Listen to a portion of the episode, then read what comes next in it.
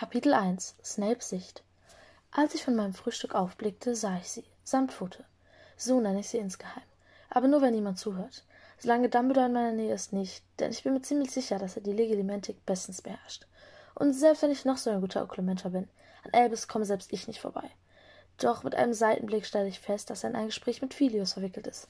Dieser allerdings scheint mehr auf Pomona fokussiert zu sein. Was zwischen den beiden läuft, ist mir unklar, aber dass etwas läuft. Das sieht jeder Blinde mit Krückstock.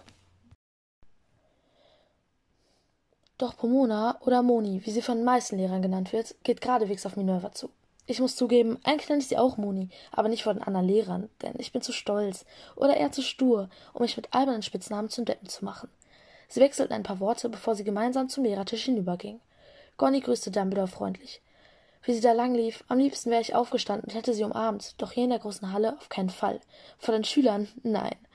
Ich wusste, ich hätte es auch so nicht getan, aber vor den Schülern ist recht nicht. Ich muss mich jedoch nicht rechtfertigen. Nun schenkte sie auch mir einen Blick, ihren süßen, lieblichen Blick, und wünschte mir einen guten Morgen. Ich konnte nicht anders als zu lächeln, bis ich bemerkte, dass das wohl sehr merkwürdig ausgesehen haben muss. Noch nie hatte ich gelächelt vor anderen. Dafür war ich viel zu stolz. Also probierte ich, von dem peinlichen Fakt abzulenken, dass ich gelächelt hatte. Schnell dachte ich nach, wie ich ablenken konnte. Mir kam das Quidditch-Spiel in den Sinn. Gryffindor gegen Ravenclaw. Ich wusste, dass die Ravenclaws kaum eine Chance haben würden. Doch das konnte und wollte ich einfach nicht zugeben. Gorni, wieso lachst du noch? Wenn ihr doch eh schon verloren habt. Oh Gott, hatte ich es eben Gorni genannt? Naja, wie peinlich, aber Sandpfote wäre noch schlimmer gewesen. Zum Glück hat es niemand bemerkt. Ach, mein lieber Halbblutprinz, sei dir da mal lieber nicht so sicher. Sie machte eine kurze Pause, als müsste sie erst mal nachdenken, wie sie kontern konnte. Doch sie brauchte nicht lange, bis sie weitersprach. Die Gryffindors gewinnen lieber, ohne es vorher allen mitzuteilen. Schrei hier besser nicht so laut rum, sonst wird es nachher noch peinlich, entgegnete sie schnippisch. Wie ich diese Art liebte, diese Ironie und trotzdem Ernsthaftigkeit, ich konnte sie einfach nur dafür bewundern.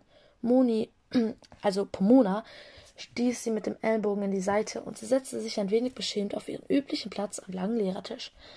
Ein Blick in die große Halle genügte, um zu sehen, dass halb Hogwarts langsam, aber gut auf uns aufmerksam wurde.